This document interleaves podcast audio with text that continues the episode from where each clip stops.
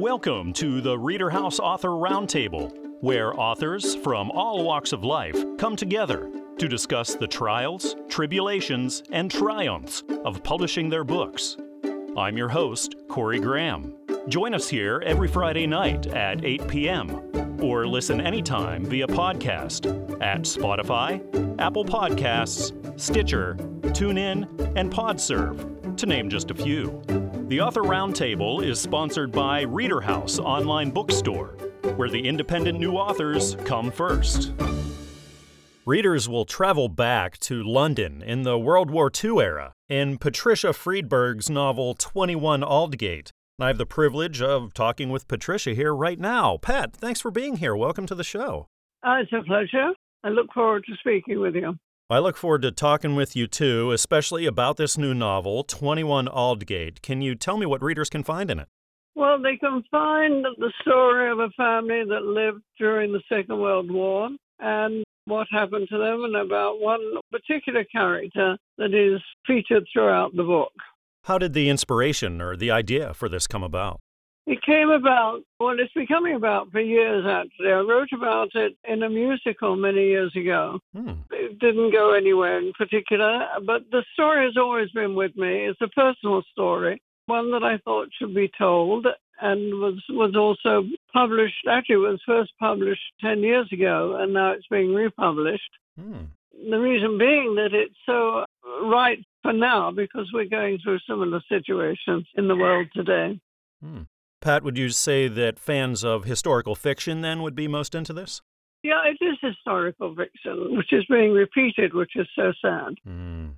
Now, you said this was published about 10 years ago for the first time. Before that, had you ever written or published before? Yes, yes. I was a journalist and a writer in Africa. When and then there's another book that I've written about time uh, that was in a place called Southern Rhodesia, which is now Zimbabwe, which I was in for many years. So I have published and I have written and I've done a number of articles in, in various publications.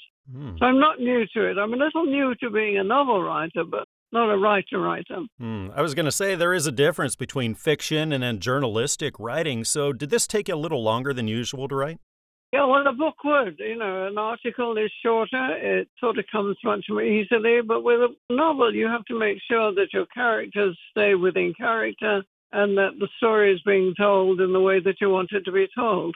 Hmm. What are the chances you'll do a follow up to this? Well, I think I may do a follow up in the way of an autobiography, having lived for many years. I also lived through, as a child, through the Second World War in London, so I know sort of what I'm talking about as far as living through war and the aftermath.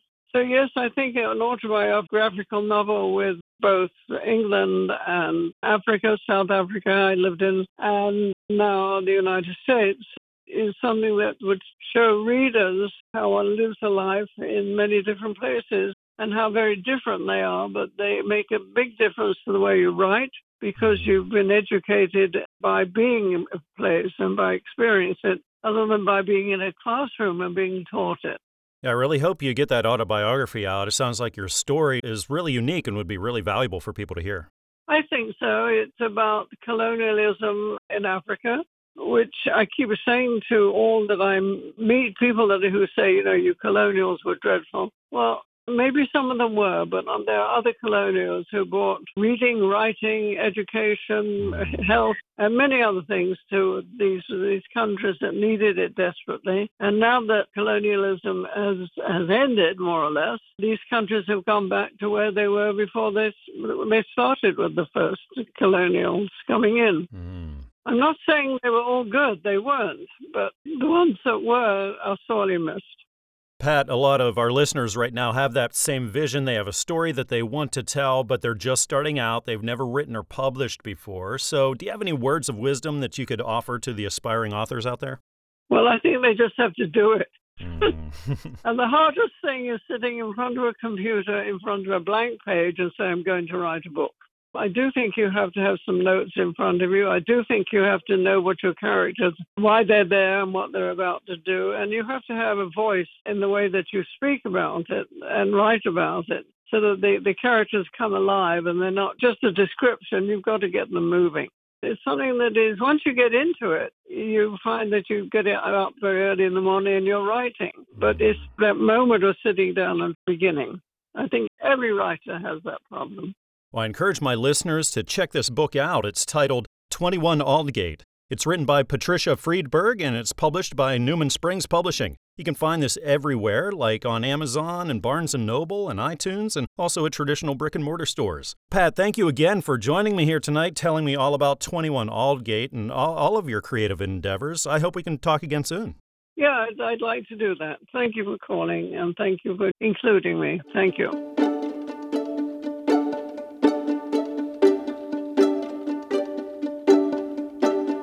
The Alchemist's Journey. It's the new novel. It's in stores now by Jeff Kurland, and he's sitting right here with me now to tell me all about it. Jeff, thanks for being here with me tonight. You're welcome. Thanks for having me. It's great that The Alchemist's Journey is out there for readers now. Can you tell me what they can expect? Hopefully a fast read, you know, one that pulls them through, keeps them excited, keeps them going. It is a fantasy book set in modern times involving a protagonist who has had to deal with some tragedy and is, you know, in pursuit of those who have turned his life upside down. Hmm. Would you say this was geared mostly towards fantasy fans then? I would say so. I would say fans of like Jim Butcher's Dresden Files or other urban uh, fantasy novels, I think would enjoy this novel. Hmm. And Jeff, where did the idea for this story come from? It's actually characters that I kind of thought up over the years. For a long time, in response to reading a book or thinking a movie, I would, in my own mind, think, you know, what would I do? What kind of character would I create for this? Hmm. Never with any idea of actually putting him in a book. But when I actually did sit down to try and write a novel, I decided to see if I could do something with these, if I could come up with a coherent story. And so that's what I did. Mm. I sat down and figured a through line for the different various scenes I created in my head over, you know, maybe a decade, then just put it down into print. Mm. Is this the first time you've written a novel then?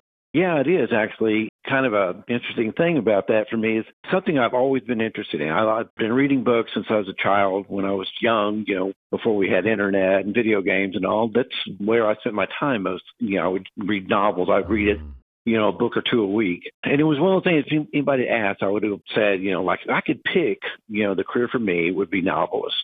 But for whatever reason, I had actually convinced myself that I couldn't do it. I was thinking, I, you know, I can come up with some ideas for characters, but I don't really have a story in me. You know, I, mm. I can't put these all together in one story. I just never thought that I would ever do it. But in 2019, I got laid off, and then we through COVID and everything, I maybe kind of think about like, what should I be doing? You know, with all this free time I now have. I had talked to my brother, and he had said that basically through some of our correspondence, he said, you know, you're actually a pretty good writer, and I was like, really? and so I just thought and thought, and I, you know, I was like, ah, I really don't know what else I want to do with where I am in my life. So man, I can at least try. So I did. I sat down and it just kind of flowed. And I started, you know, I was realizing, wow, this is this is awesome. I am happier doing this than anything else I've done. And it was just an exciting thing to be done and to see it all come together. And know, even in writing, I'm like, do I have a novel in me, or do I only have a short story, or do I have a novella? Well, 120,000 words later, I had a novel. So thought I would put it out there and, and hopefully people will like it. Absolutely. Jeff, I'm glad you made wise use of all that time. Have you given thought to a sequel maybe to this? Oh, yeah. I'm actually about 20 chapters into a sequel right now. Wonderful. And when you got the first copy in of The Alchemist's Journey, after all that time of writing it and just basically seeing it on the computer screen, you got to hold that first one in your hands. What was that moment like for you, Jeff? It's almost like it's very akin to holding our firstborn child when they were born. Mm. You know, I'm not going to say that the emotions were exactly the same, but, you know, this is something that I have done. Mm. And for me, it was never, you know, I, I'm not sitting there thinking, you know, all right, you know, now we're off and rolling, the money's going to start pouring in. No, this was an accomplishment, a personal accomplishment that I did, something I never thought I could do. And holding in my hands, it was just, it was so exciting and gratifying and fulfilling. Mm. I encourage my readers to check this novel out. It's called The Alchemist's Journey. It's written by Jeff Kurland and it's published by Fulton Books. Of course, you can get this everywhere. Grab it at Amazon, Barnes & Noble, iTunes, Google Play, and traditional brick and mortar stores. Jeff, thank you again for joining me here tonight, telling me about the Alchemist's journey and everything you're doing. I hope we can chat sometime again soon. Thanks a lot. I appreciate you having me on.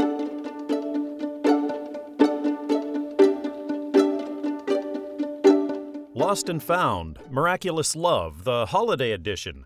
This is the third book of the Lost and Found series by Dina Hendricks, and I'm really happy that Dina is right here with me now to talk about it. Dina, thanks for being here.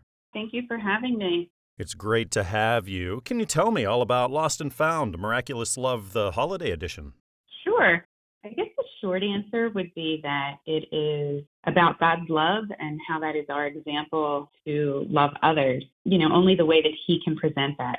The longer answer, I would say, it explains the Christian Christmas story, the birth of Jesus, and all the surrounding details, told by the characters that are in the first two previous books of Lost and Found. Hmm. And then we also have the Jewish Hanukkah story, and that's told by a new character that's introduced in the third book. These two stories both show us how God's love is shown through our circumstances and the people that He places into our lives. Hmm. Do you know what kinds of readers were you writing for here? So, when it comes to readers for this particular book, for the third book, I would say that it can identify with Christian and or Jewish families, but also with non-believers that may be looking to know or understand the meaning behind the holidays themselves. For an age, I would say children between, say, toddler to preteen.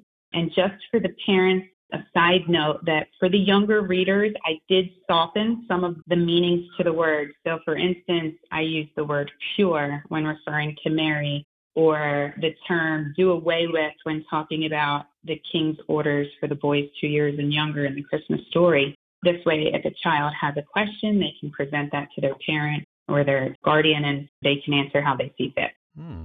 Like I said, this is book three of the Lost and Found series. Where'd you get the idea for this one? For this one, it's kind of funny. In 2020, obviously, that was when COVID came, and we were on our side of the street. I had the kids outside and we're playing, and we have a very, very close family that we're with, or our friends, I'm sorry, but we consider them family. It's a Jewish family that lives close by the father had come to our side of the yard to just let me know, you know, what had been going on in Israel and with his family. And we got into a very long discussion about my beliefs and his beliefs. And it was really respectful and loving. And it was really a great conversation. And at the end of it, he said to me, Dina, you know, I, I'm so happy that we, we share the same God. And a few days prior to that, I had been praying and asking God, you know, what what do you want this third book to be about? And the moment that my friend said that, I knew right then and there that that was God speaking to me and giving me the idea for the third book. Mm, wow. What are the chances we'll be seeing book four in this series? You know, I, I'm not sure. The Lost and Found series might be complete. I haven't decided exactly on that yet, but I do have some ideas for some other books. Hmm. You're no stranger to publishing. You've done it a few times now. Does it ever get old when you get that first physical copy in? You get to hold the hard copy for the first time? Not at all. it's a feeling I can't even explain. It gives me butterflies in my stomach. I mm. just pure joy when I receive the first copy of the book. And now, would you have any words of wisdom that you could offer to those listening right now who are authors just starting out with things? Definitely. I would say the biggest thing would be not to be afraid. I think that, at least for me, I put a lot of pressure on myself and even sometimes talk myself out of doing something. And I just have to get in his presence and, and get inspired because I know that there are things that he wants me to write about or things that he wants me to do in my daily life. And I just have to push that fear away and, and just do it. Mm. Well, I love the message of this book, and I think a lot of readers are going to get a lot out of it. It's called Lost and Found Miraculous Love, the Holiday Edition. This is written by Dina Hendricks, and it's published by Christian Faith Publishing. Grab this anywhere online at Amazon, at Barnes & Noble, and iTunes, and also traditional brick and mortar stores. Adina, it's been wonderful chatting with you here tonight. Thanks again for joining me. Oh my goodness, the pleasure is all mine. Thank you so much for this opportunity.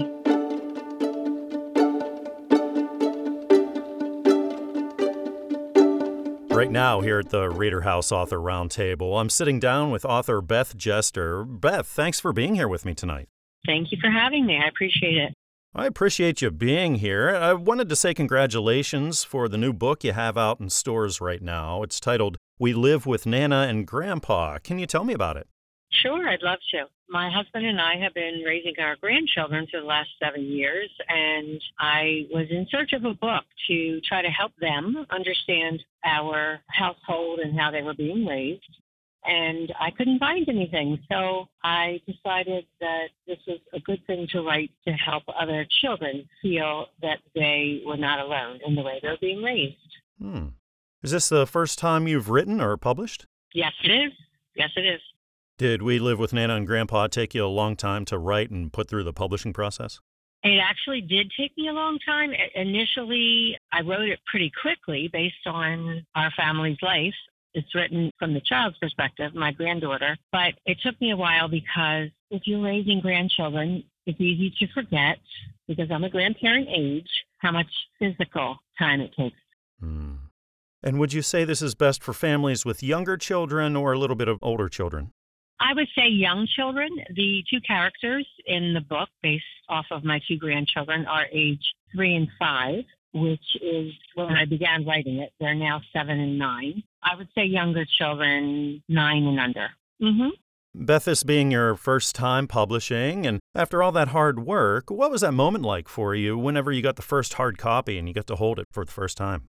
Oh, very exciting. I mean, it finally had come to fruition, and it was a relief and excitement all at once. Wonderful. I'd assume you learned a lot along the way, Beth. So, do you have any words of advice that you could offer to authors who are just starting out? Hmm, I would say research many different companies if you want to go with a company to assist you since you're brand new at this. Or if you would like to self publish, which I feel as though I've learned enough, I probably could self publish now. Didn't feel confident in the beginning just do a lot of research and talk to as many authors as you can. That's great advice. So, looking back over the whole thing, Beth, what to you is the most rewarding aspect of being a published author now? Well, for me, what will be most rewarding is hearing what people have to say after sharing it with their families, hmm. particularly mm. grand families was in a meeting this morning on Zoom with two other grandmothers about an upcoming conference that we're going to be in, intergenerational conference. And they both had received the book last week and told me how they loved it and while reading to the grandchildren because this is exactly why I wrote it, because it made the children feel so normal in the way they were being raised. They did everything all the other children do, and yet they're being raised by grandparents who love them. Mm, that's so important. Yes. What happens when the writing got tough? Maybe you felt like writing, you had something to say, but you didn't know where to go with it, or maybe you had writer's block. Nothing was coming out onto the page. How did you get through things like that?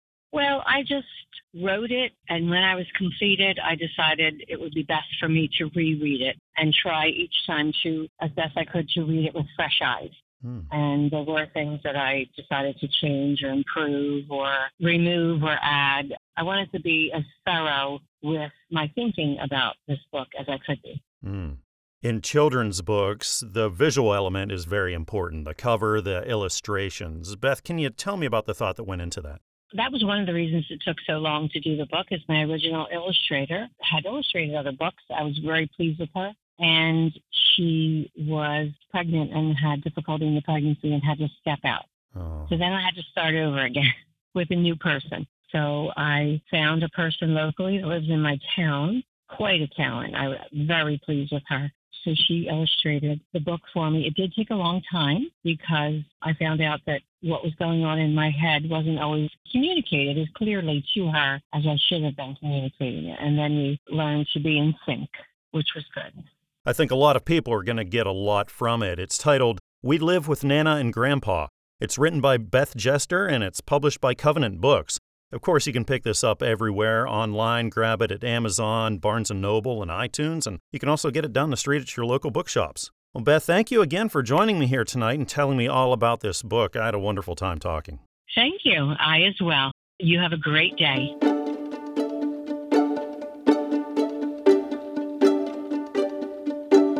Sitting down with me now here at the Reader House Author Roundtable is author Bruce Barcombe. Bruce, thanks for joining me here tonight.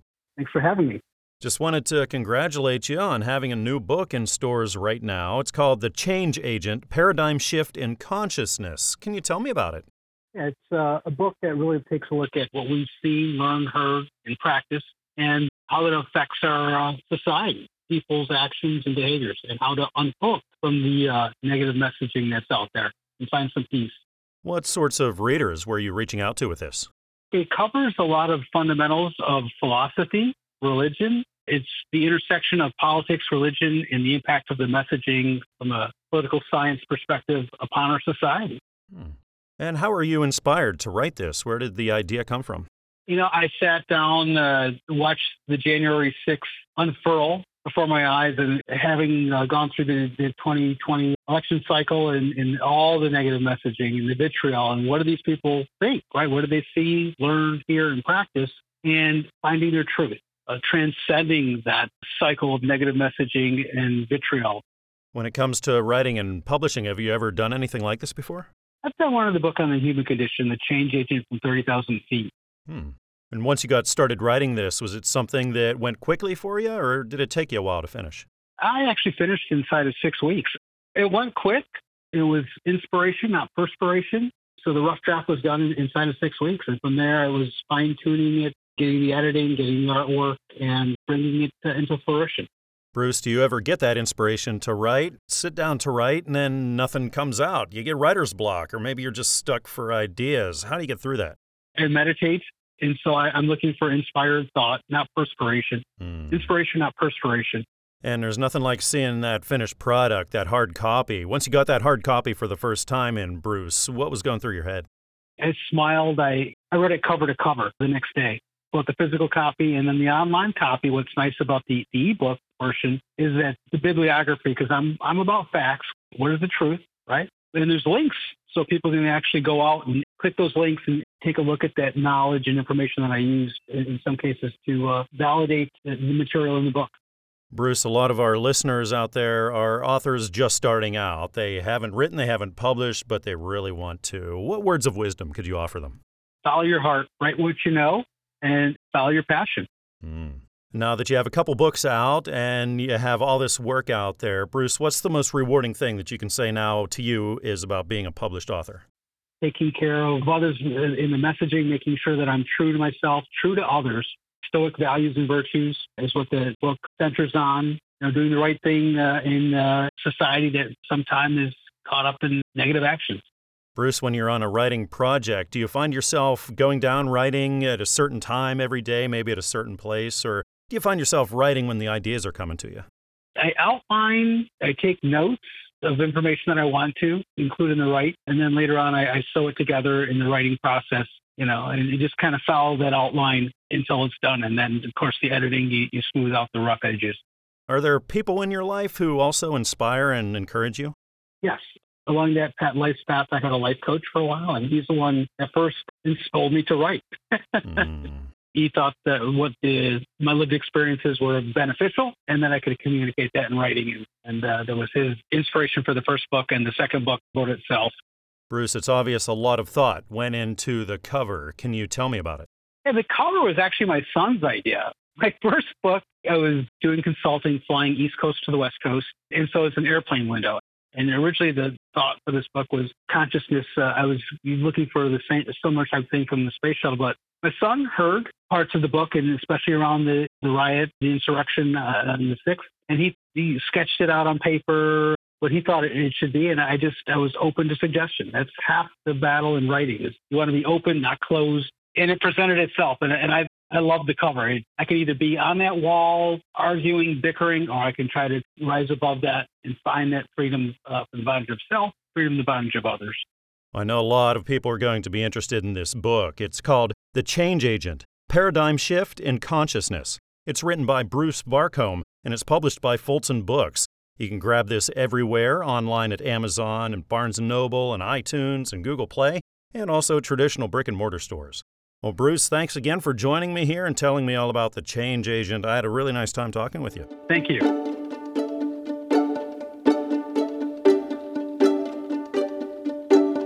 Readers will get a whole new outlook on plant based nutrition in a new book by Leslie Rand Wilderson. It's titled V Musings, a plant based diet source book, Part 1. Leslie's right here with me now to talk all about it. Leslie, thanks for being here tonight. Thank you, Corey. It's a pleasure to be here. Well, it's great to have you. Can you tell me all about what readers can find in V Musings? Sure.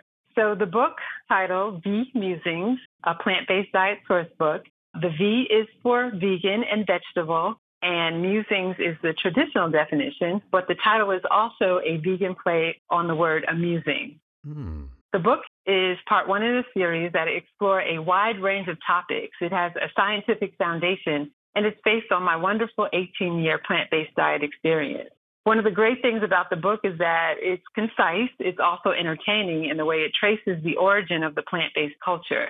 It really gives a complete picture.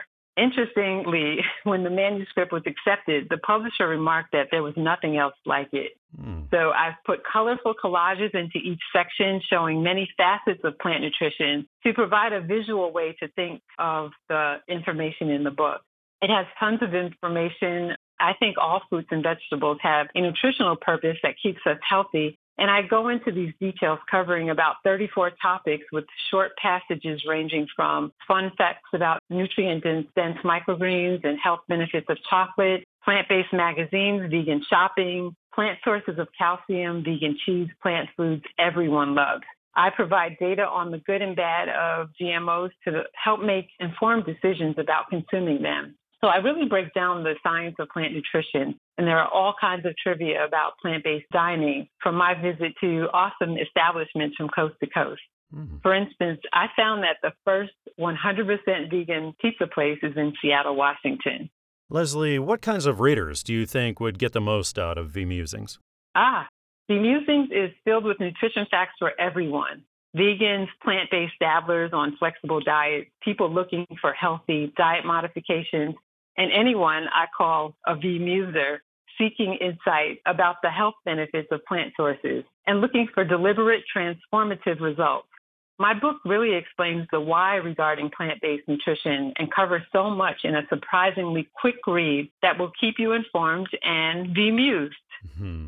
Now, Leslie, when it came to getting started with V Musings, how did you go about that? Did you have a certain way of doing things?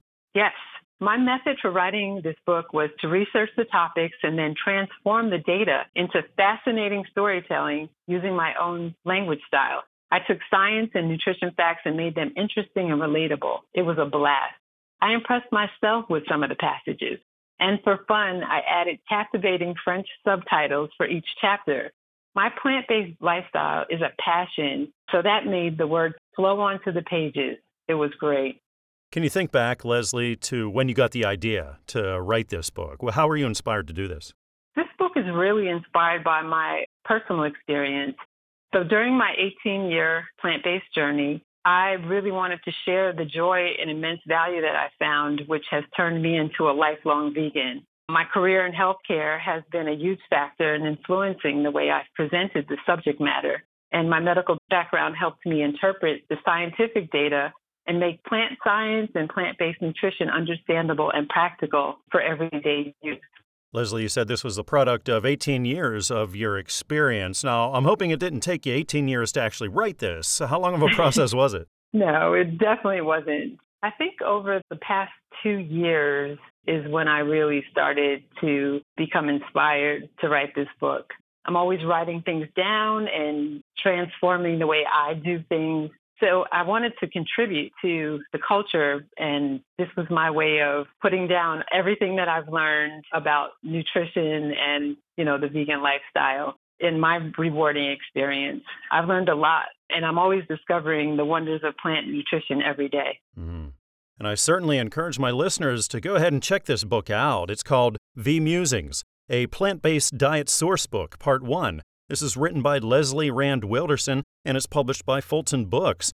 You can pick this up everywhere, get it online at Amazon, Barnes & Noble, iTunes, and Google Play, and also traditional brick and mortar stores. Leslie, thank you again for coming on the show and telling me all about V Musings. I had a really nice time talking with you. Thank you. And I appreciate the talk today. Have a great afternoon.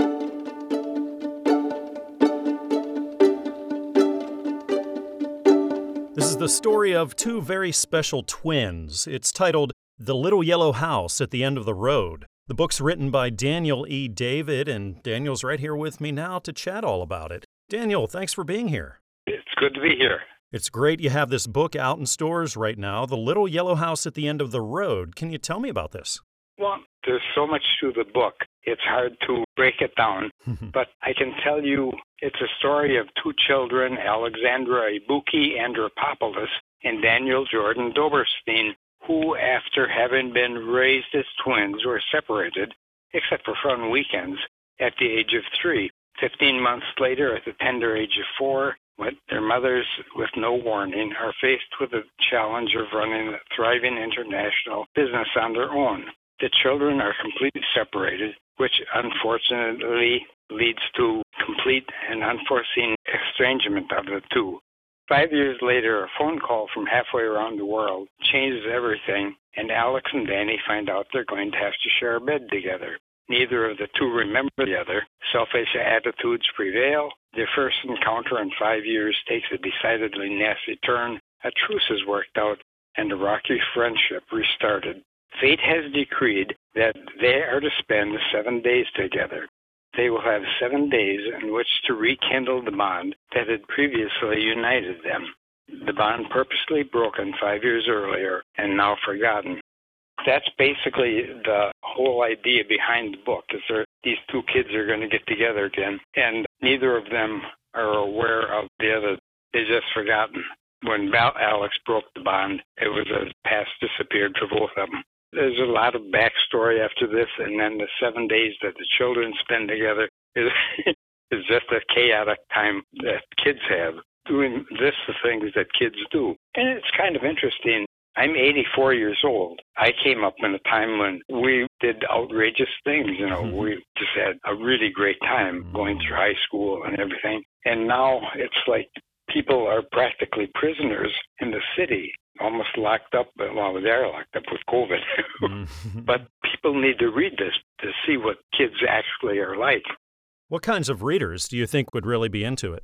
I think mothers who have raised children would really get a kick out of the book. Hmm. It's written such that from junior high on up, young adults, whatever, but anybody could read the thing. Hmm. It's written in simple, you know, English, no big words. If there are big words, I took the time to explain them. Anybody could read it. Is this the first time you've written or published a book? Well, it's the first time I've published a book, Hmm. but I do like writing. I've been writing some stuff on COVID and just a lot of stuff. I do a lot of reading. When it comes to this book, the story about the twins, the storyline that you're weaving here, where'd you get that idea? I started the book like 20 years ago, and at the time, Vladimir Nabokov was always in the news, and everybody was talking about how well Vladimir Nabokov wrote. And I read his book, Lolita. Well, I didn't like it. Lolita, I guess, took him eight years to write, from what I recall now. But when I read that, I said to myself, geez, Dan, you could write a better story about kids than that. and then I had all of these story scenarios breaking into my head. And I started writing them down, eventually ended up with a book 20 years later. When you got the first copy of The Little Yellow House at the End of the Road, the hard copy, you got to hold it in your hands. What was that moment like for you? It was pretty neat. I could instantly tell that the book was well made physically. Mm. It was just a nice feeling of having completed the thing and knowing that it's there.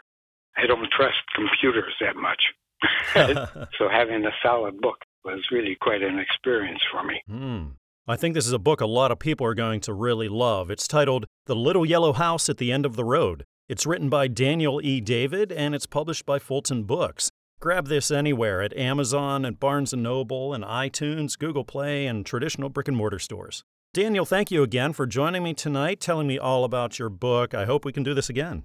Well, Corey, it would be kind of neat, yeah. I enjoyed it immensely here, and I hope everybody enjoys the book as much as I did. I read it all the time.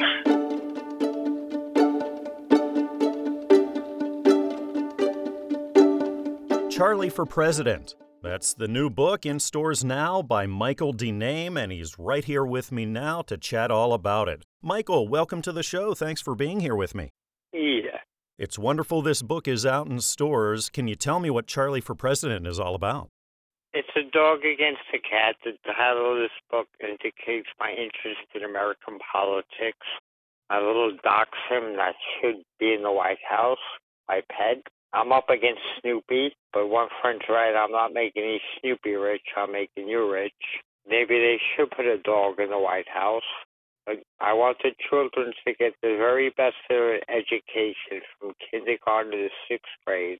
I want them to read the book and get the knowledge for children that want to be the president someday. Michael, where did the idea or the inspiration for this book come from? Well, I sit around the house. I voiced my opinion against Barack Obama 10 years ago in the New York Post. I went out to Washington. I'm on the YouTube for the presidency. So you said you're a writer, Michael. Have you been published before this? No, this is the first time, and I'm very honored with you guys because you're good Christian people. You know, only crap sells, but they wouldn't have published my book if it wasn't crap. Did this take you a long time to write? No, it just took me a week. Hmm. And when you finally got that first copy and you got to hold it in your hands for the first time, Michael, what was that moment like for you? Very honest. I was excited. I'm excited about being on, on radio. I'm very creative. Everybody tells you you're very creative, you're very bright, you're very smart. I went to Washington. I met a wonderful woman by the name of Mary Baker. I'll let her know what goes on at the Federal Elections Commissions. Michael, now what's the most rewarding part of being a published author for you?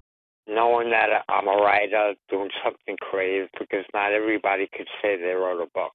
And do you have plans to write and publish another? Yeah, I want, if Charlie a success, I got all the books to publish.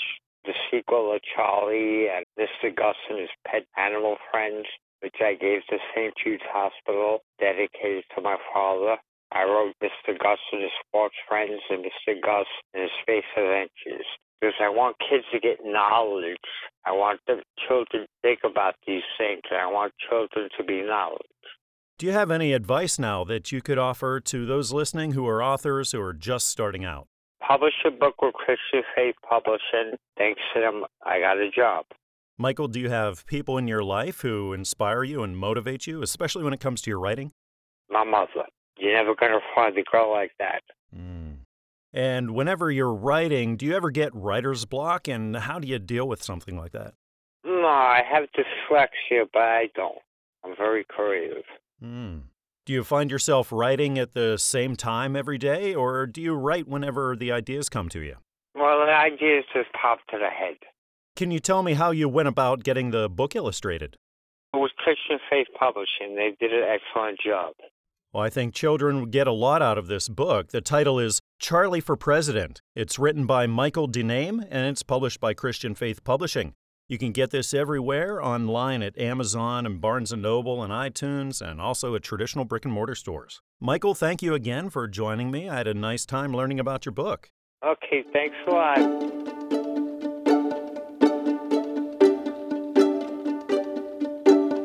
Joining me right now here at the Reader House Author Roundtable is author Ebony Hudson. Ebony, thank you for being here with me. Thank you so much for having me. Well, it's really exciting. You have a new book out now called From Healing to Wholeness A Christian Perspective on Emotional and Mental Wellness. Can you tell me a little bit about it? Sure. The book deals with emotional and mental issues, specifically depression, anxiety. You know, we know that in this time, people are dealing with a lot of stress. Mm. Anxiety is at an all time high, depression is at an all time high. And I really just wanted to speak from a Christian and a biblical perspective to let people know that God has answers. The book talks about people in the Bible who also dealt with depression, anxiety, the stresses, overwhelming feelings of life, and how God spoke to them and used them for great and mighty things. That's the reason I wrote the book, and that's what I hope people will get from the book just a feeling of hope in the midst of sometimes hopeless situations. Ebony, what sorts of readers do you think would really be into this? I think that not only people who may be struggling themselves with any kind of mental or emotional issues, but also think that caregivers, family members, friends, sometimes we see those that we love struggling, and it's like, you know, how can I best help them? And so I think that the book gives some very practical steps that people can do that even someone who's reading it but not going through it directly can pass along to, again, family, friends, neighbors who they do see struggling in the areas of their mental and emotional health. Mm.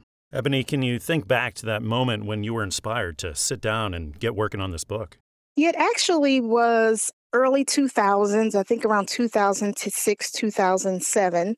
I was working as an outpatient therapist at a Christian counseling agency and just really was struck by and had a heart for and a passion for and a compassion for people who were coming to the agency. I think there were about 15 of us there at this Christian counseling agency and just seeing just the numbers of people who were coming. These were believers. These were believers in Jesus Christ and they were struggling. You know, they were struggling in their relationships, they were struggling in their emotional health and their mental health and their faith and their lack of faith. And I just really, just really felt a need to do something aside from just therapy.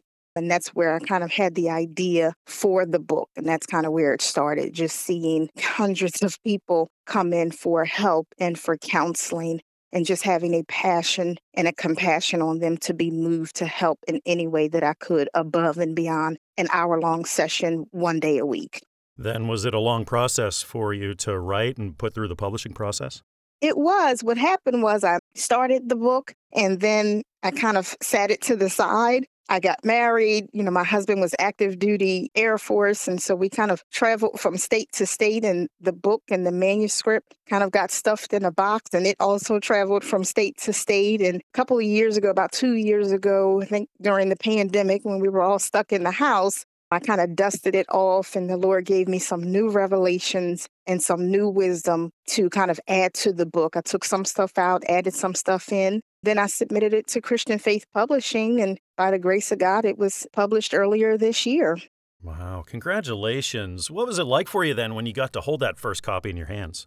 Oh my goodness, it was almost unbelievable that I was actually, because I am such a bookhead and a reader. I am one of those people that can sit in a bookstore, you know, for hours just holding mm. and reading other people's books. And so the fact that I was holding in my hands one that had my name on it really was just truly amazing. There are almost no words to it. I felt proud of myself. I felt proud of my legacy that not only my children, but potentially in the future, their children and their children's children would know this about their grandmother, their mother, their great grandmother. And so it was just an amazing and very proud and humbling feeling. Ebony, is this the first time you've been published then? Yes, it is. Oh, congratulations. Have you thought about more then after this? I have not thought about more books. I do write blog articles where I again try and think about issues and stresses that people are dealing with, whether it be depression, anxiety, low self esteem, stresses, grief, loss, but from a biblical perspective. And so I do have a blog, but I have not had a desire as of yet to write another book. We will have to see how the Lord leads on that one. I know a lot of people are going to find a lot of help in this book. It's called From Healing to Wholeness A Christian Perspective on Emotional and Mental Wellness. This is written by Ebony Hudson and it's published by Christian Faith Publishing. You can find this online, of course, at Amazon, Barnes & Noble, and iTunes, and also at traditional brick and mortar stores. Well, Ebony, it was great talking with you tonight. Thank you so much for telling me about your book and the kinds of things that you do. I had a really nice time chatting. Thank you so much again for having me.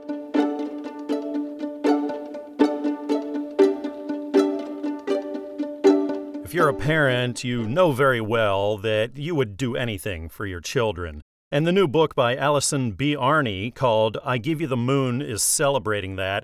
And I'm really happy that Allison is right here with me now to chat about it. Allison, thanks for being here tonight. Thanks so much for having me. I appreciate it. I appreciate you being here. Can you tell me all about I Give You the Moon? Sure. I Give You the Moon is really applicable to all parents, but specifically from my own heart as a mother to my children the prayers that I have for their life as they grow up, the future and what that mm-hmm. holds for them, and just the prayers that a parent has that their children would always know that their love will be there for them to return home to and as a source of support as they continue to grow and find their own life. Hmm. How did you come up with the idea for I Give You the Moon? I was actually rocking my youngest when she was a newborn, and we were trying to get her to settle down a little bit. And the fan was on with one of those projectors that put stars on the ceiling. Hmm. And I started reaching up into the sky and pretending to pull those stars down and just started speaking to her some of the words that became the first lines of this book. So it kind of developed from there. Every night we rocked, and the book got a little longer in my head. Hmm. Was it a book that took you a long time to put together? Not really, honestly. It probably took a few nights of rocking. Maybe within a week, I had it all put together. But I knew almost instantly that this was a book that God had put on my heart that I wanted to take further. So I was very intentional to continue to develop the words that I was speaking into her. Hmm. And of course, the illustrations are very important here. What was that process like?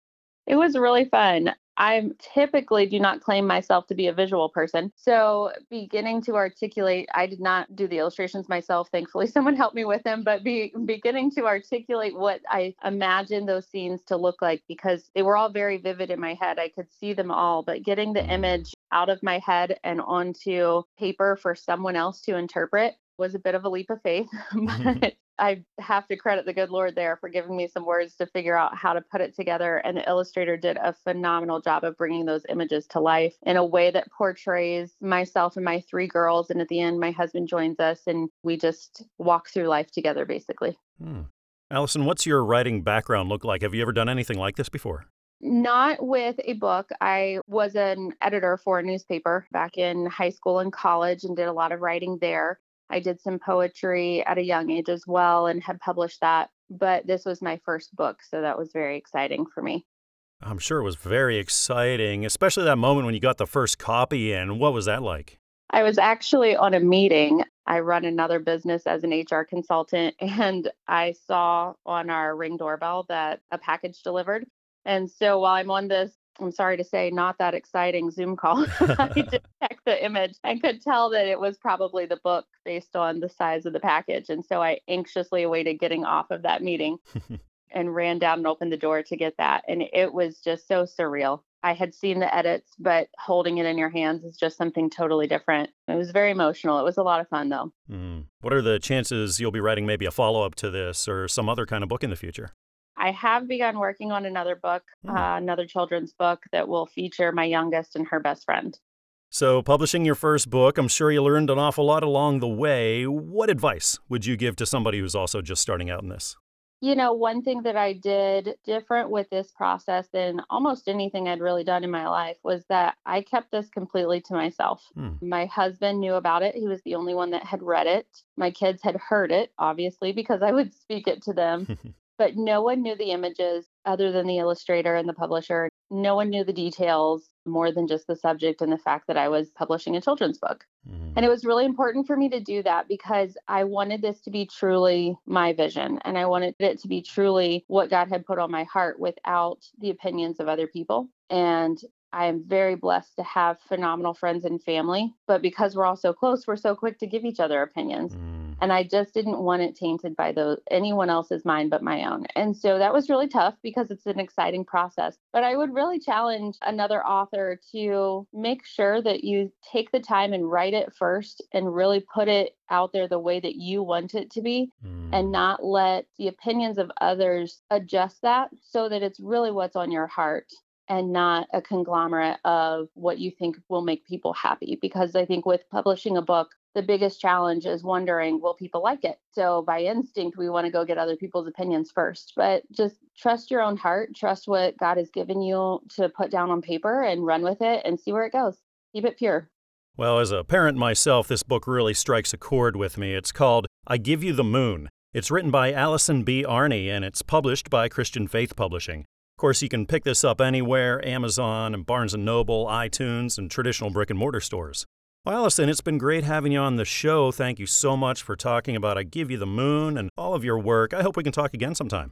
Thank you so much for having me. I really appreciate it. And I look forward to it as well.